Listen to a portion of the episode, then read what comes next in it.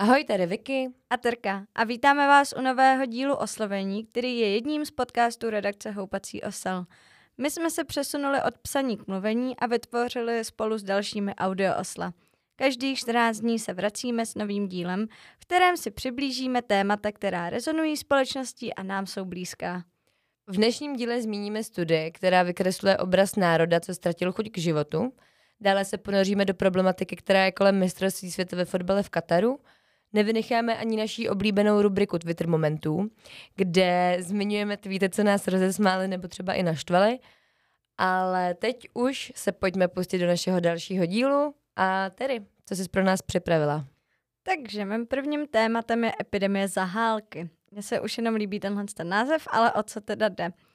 Uh, já jsem si pro vás připravila takové společensko-sociologické téma, jelikož se budeme bavit o francouzské studii, takovém průzkumu. Teďka omluvte moji francouzštinu, v životě jsem francouzsky nemluvila, ale Jeremy Fourcuet a uh, Jeremy Petier. Z tebe se tady normálně stane lingvista. Jo, jako. jo, jo. Já zvážím, jestli jako nepřejdu z kariéry žurnalistiky na Vyslovování cizích jmen. Ano. Takže tenhle ten jejich průsu, uh, průzkum právě vysvětluje a hlavně jako vykresluje ten obraz národa, který ztratil chuť k životu, jak už říkala Vicky. Převážně se ale jedná o mladou generaci, o mladý francouze.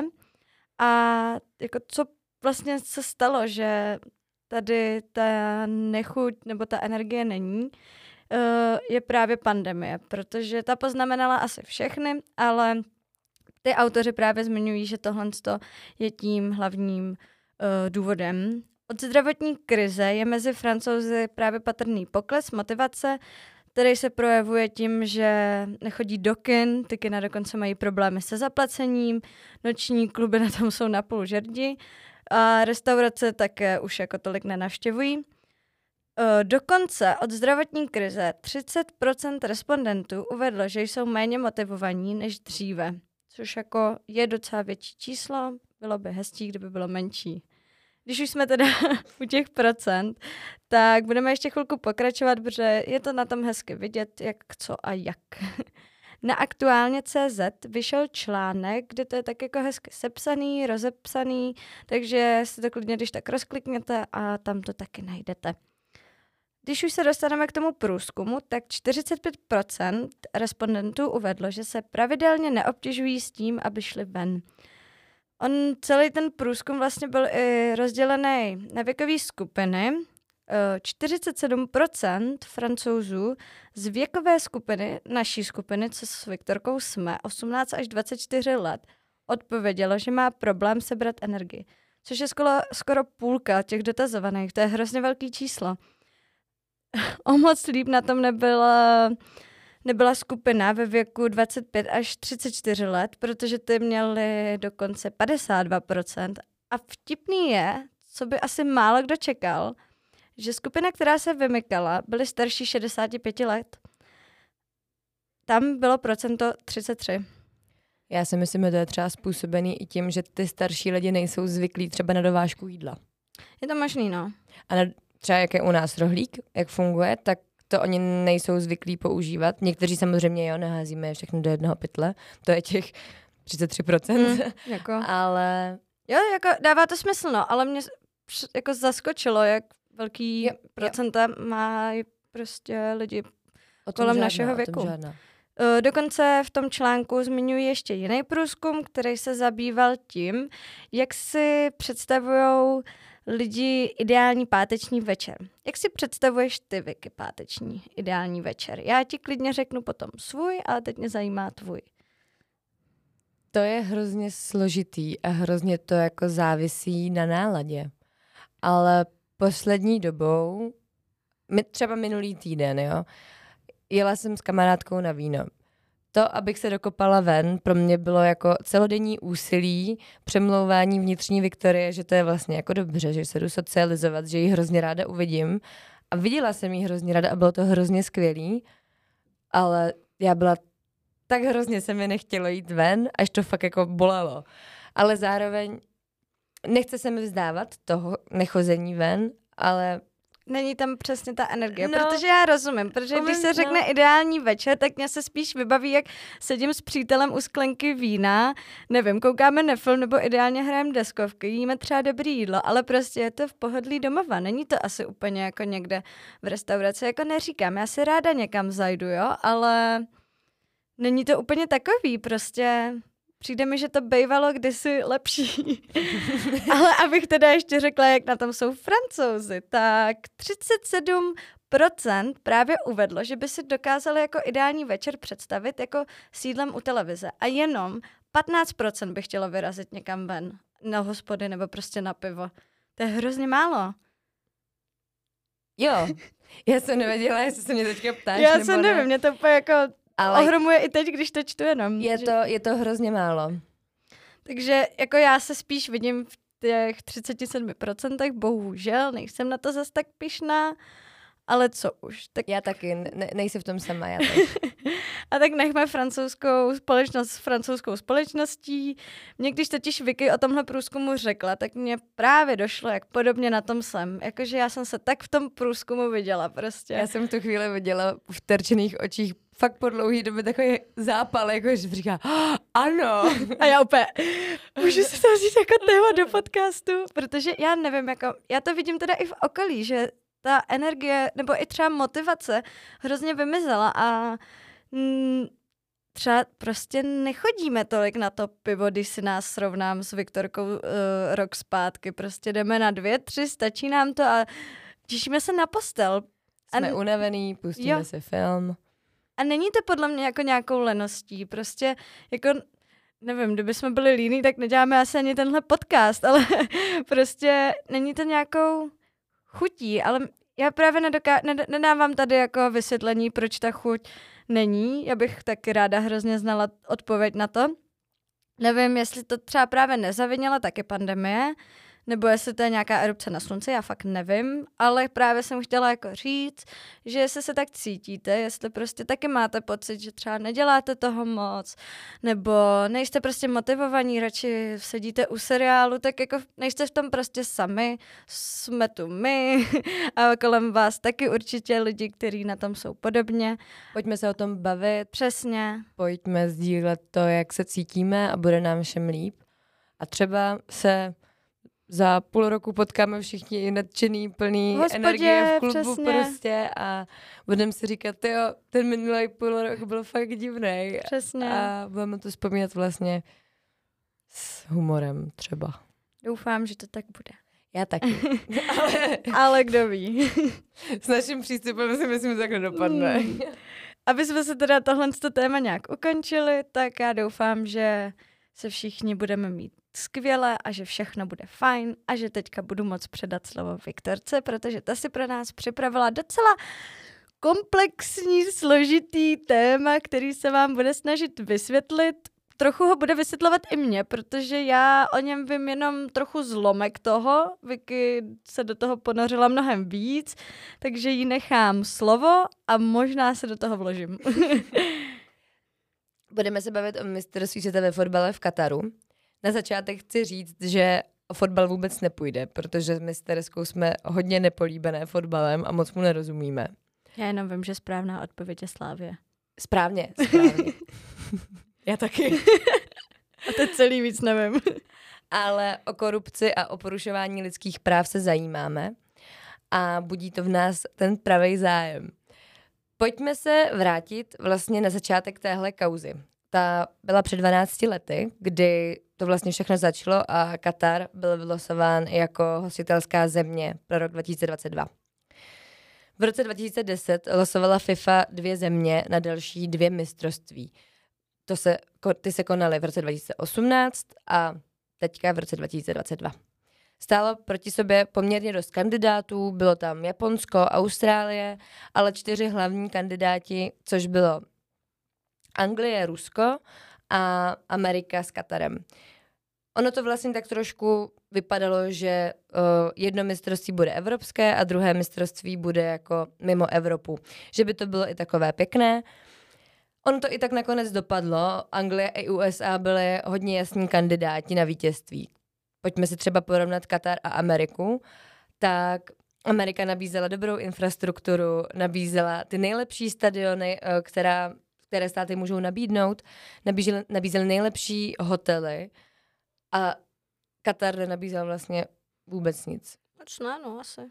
Já chápu, že chtěl třeba Kataru pomoct rozvinout právě tu infrastrukturu ve státu, ale Jako by asi to není prostě na konání mistrovství světa. Přesně tak. No, takže stalo se, co se stalo. Vyhrálo Rusko pro rok 2018 a vyhrál Katar pro rok 2022. První, o... První otázka, která mě napadla při tom, eh, když jsem to jako zkoumala a zajímala jsem se o to, je proč normálně, když se losu, losovalo uh, mistrovství světa, tak vylosovaný stát měl pak sedm let na realizaci toho mistrovství. Tady to bylo o 12 let dřív. Mm, no, a jako proč?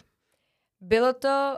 Uh, ono se vlastně jako asi neví proč. Uh, ředitel FIFI v, tu, v té době, Blater, tvrdil, že je to kvůli vysokému číslu uchazečů a Mhm. že nikomu, nikoho jako nechtějí odmítnout. Čák, čekám nějaký ale.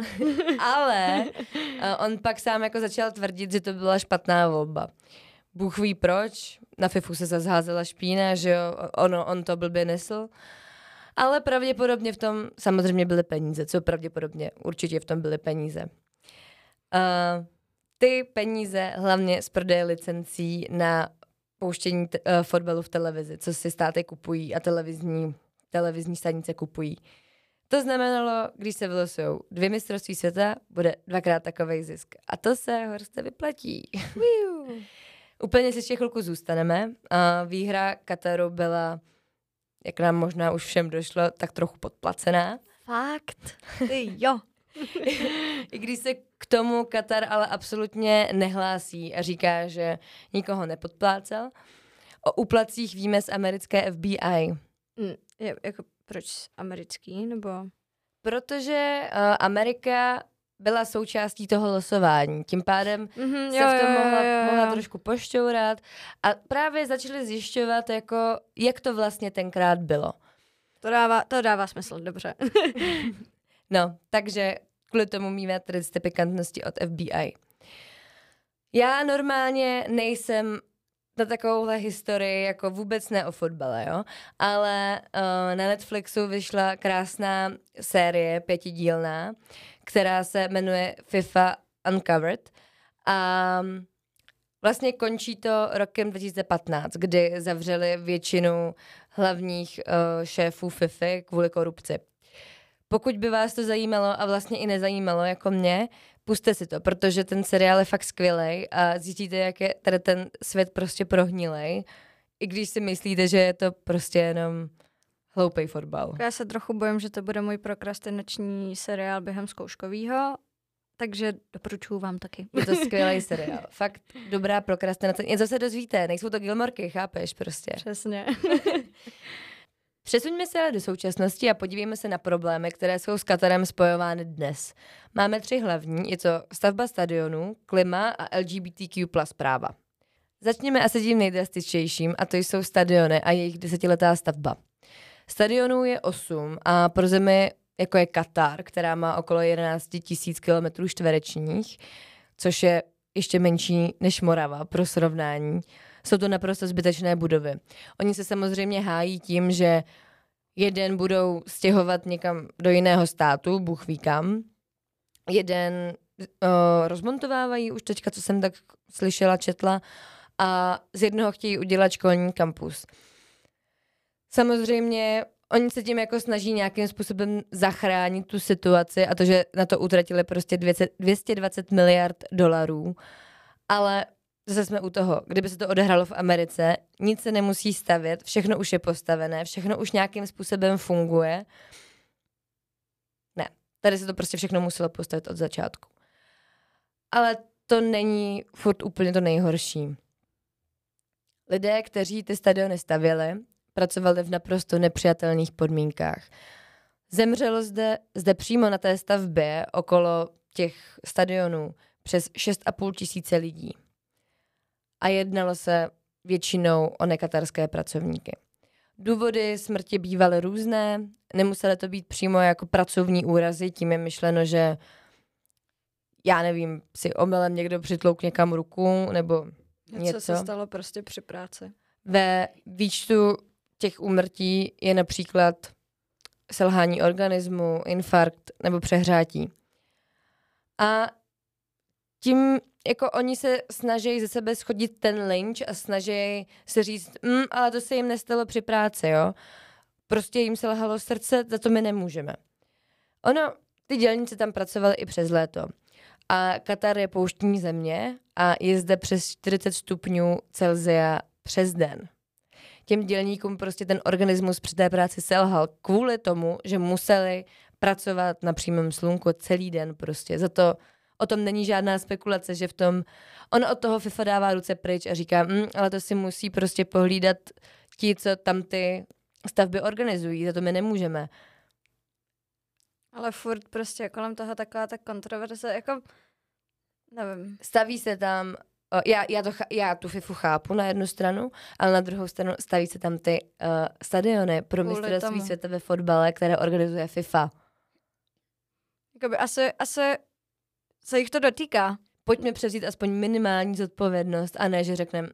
ne, my nic. Ne, já muzikant. Hmm. Na stadionech, ale i přes všechny ty krutosti, které se tam děly a stále tam rozhodně musí něco vyset ve vzduchu. Nem, nemůže to být úplně příjemné prostředí. Lidi slaví to, že někdo trefí prostě míčem bránu. Já si teďka jako nedělám srandu z toho sportu, Tady jde prostě jenom o tu ironii toho, že kvůli tomu, aby se tam mohly dít takovéhle věci, muselo zemřít tolik lidí. Mě to prostě hlava nebere a je to, je to ukrutný. Pojďme se přesunout k dalšímu problému a to je klima. Druhé téma, které si Katar i FIFA idealizuje podle představ a v realitě je ta funkčnost ale úplně jiná. Před začátkem, před začátkem mistráku oba pořadatelé prohlásili, jak, jako FIFA, tak Katar, že se bude jednat o první uhlíkově neutrální šampionát. Tady v tuhle chvíli to můžeme označit za greenwashing, což greenwashing je pojem, který vlastně využívá termínu, jako je třeba právě uhlíková neutralita, ke stoupnutí popularity a zájmu lidí kteří se třeba o ekologii zajímají, ale v reálu jak FIFA, tak Katar pro tu uhlíkovou neutralitu buď neudělají nic, anebo naprosté minimum. Prostě nic se skoro nezmění, ale použijeme tady tu samolepku, ať nás mají ekoaktivisti rádi. Dobře, bereme třeba v potaz, že se jako Katar a FIFA snaží, ale jak se dopravili fanoušci do Kataru? Letadlem. Jak se dopravují po po tom státu, po té zemičce, auty. A jedí tam ty fanoušci? No rozhodně tam jedí a podle toho, kolik tam těch fanoušků je, jako se rozhodně nestravují málo a ta, uhlíko, ta uhlíková stopa je prostě velká. Já je nechci jako nějak hanit. Oni se samozřejmě snaží a investovali do toho poměrně peněz, jak FIFA, tak Qatar, ale rozhodně to jako nijak nespasí. A ještě bych chtěla teda zmínit, že proč je Katar tak bohatá země? Mm, nevím. Protože se živí zemním plynem. A, a to je prostě další, mm. další uhlíková stopa. No, já je chápu, pojďme se snažit, pojďme vyhovět skoro všem, k tomu se ještě dostanem, ale nebudeme dělat greenwashing, když to prostě nejde. Poslední velký téma, který kolem uh, mistrovství světa je, je právě LGBTQ plus uh, práva a ženský práva. Před mistrovstvím světa katarský ambasador Salman prohlásil tohle, a teď cituju. Musí přijmout naše pravidla. Homosexualita je u nás trestná, je to duševní nemoc. To by možná naprosto stačilo, jako na definici toho, jak jsou homosexuálové přijímání v Kataru, jako vůbec. Poté se omluvil, ale postupně se k tomuhle výroku přidávali i další s tím, že jako právě tohle tvrzení podporují a že fanoušci i hráči musí respektovat jako katarskou, katarskou kulturu. O opačném respektu jsme moc neslyšeli, nezaznělo to, spíš právě naopak. Může se stát, že vás balí a zavřou do basy, můžou být k vám i násilní a mužská homosexualita je dokonce trestná jako co k tomu říct, pokrokové, ne nadčasové.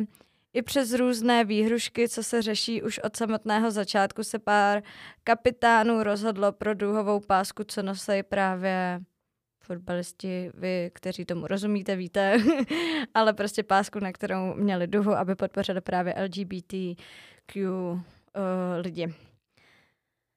Na zápas dokonce mezi Portugalskem a Uruguayí vběhl na hřiště Mario Ferry. Viktorka to nazvala skvěle jako donáška aktivismu tři v jednom, protože v ruce mával vlajkou LGBTQ+, na přední straně trika měl zachránit Ukrajinu a na zadní straně měl zachránit iránské ženy. Jako, já jsem vlastně šťastná, že se něco takového stalo a, a za něj hlavně, jako smekám. Já hrozně doufám, že je v pořádku. Jo, no to vlastně taky. Že ho teďka třeba nemučej, protože naprosto prostě to ta... Ještě Odrovnal, jako... jako... A měl, měl tričko Supermana ještě k tomu všemu a on teda je novodobý Superman prostě. Přesně. Aby jsme nebyli teda jenom u LGBTQ práv, protože jsem mluvila na začátku i o ženských, tak pojďme si trochu přiblížit, jak to tam funguje.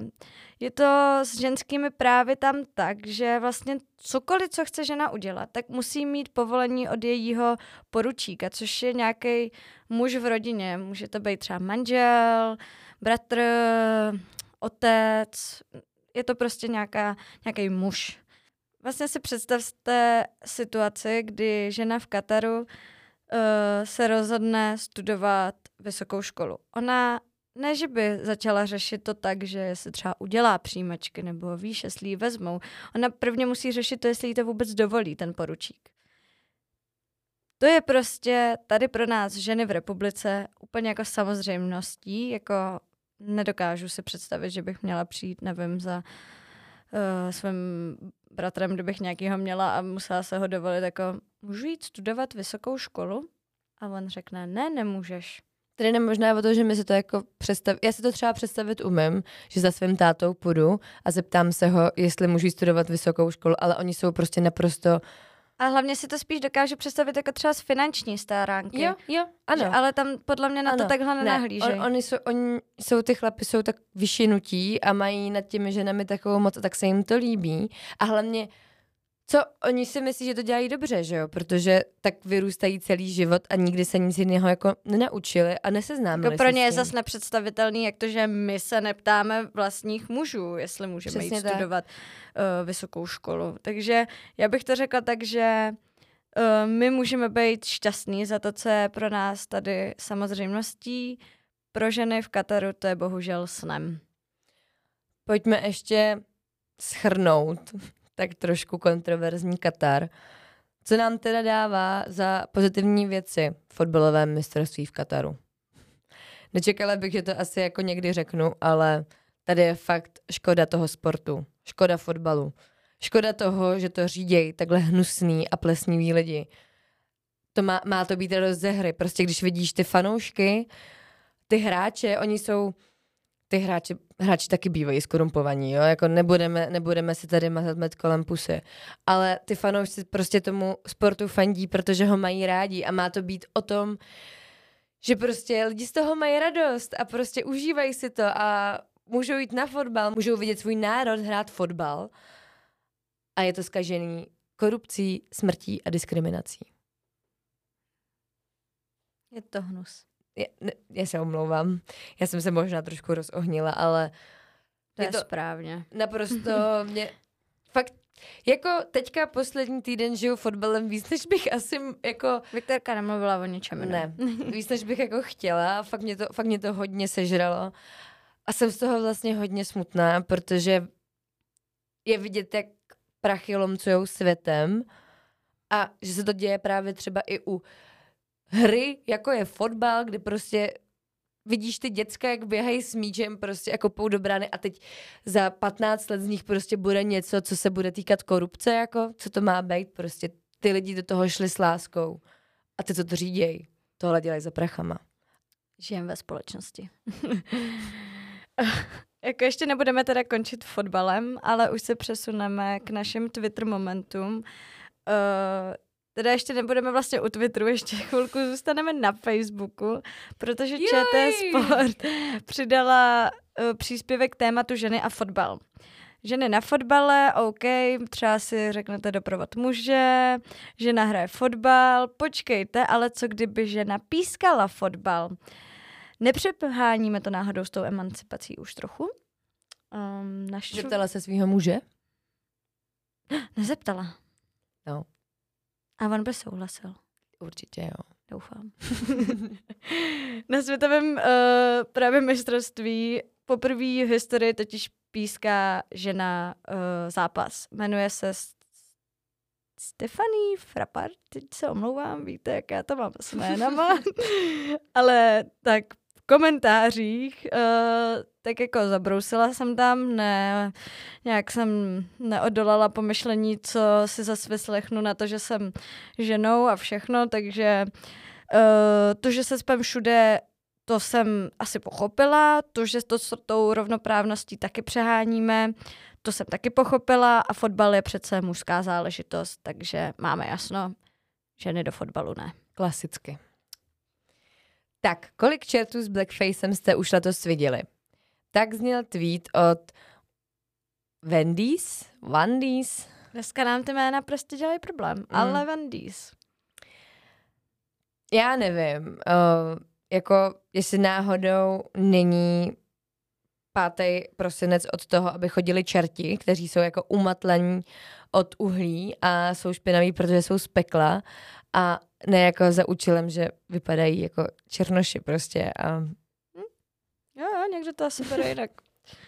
Uh, teďka mám takovou perličku, protože finanční gramotnost je ideologie, pomocí které bohatí disciplinují nízkopříjmové. A já jsem tam předtím měla jiný tweet. A Viktorka je totiž teďka zmatená, ale mě tohle úplně odrovnalo.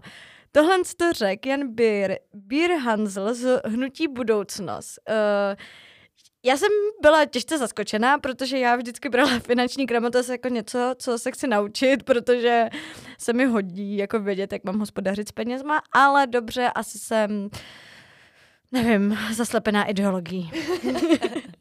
I ty jedna. Ach I jo. ty jedna. Pomalu ale jistě se posouváme do finále našeho dílu a vlastně i do konce naší podcastové tvorby pro tenhle rok. Chtěli bychom vám moc poděkovat a říct, že jsme vděčné, že nás posloucháte a že s námi trávíte váš volný čas. Moc si, toho, moc si toho vážíme a je dost možný, že se vrátíme zpátky uh, s nějakou epizodkou, protože my máme vlastně až do února pauzu. Um, to znamená do konce zkouškového období. Ale myslím si, že se nám možná bude stýskat. Nebudeme předbíhat, ale myslím Ale si, ta možnost myslím, je. že se nám s Tereskou bude stýskat a nějakou epizodku vymyslíme. Ale kdyby ne, tak se na vás těšíme určitě v polovině února a my se vám moc rádi ozveme zase od mikrofonu. Přesně tak.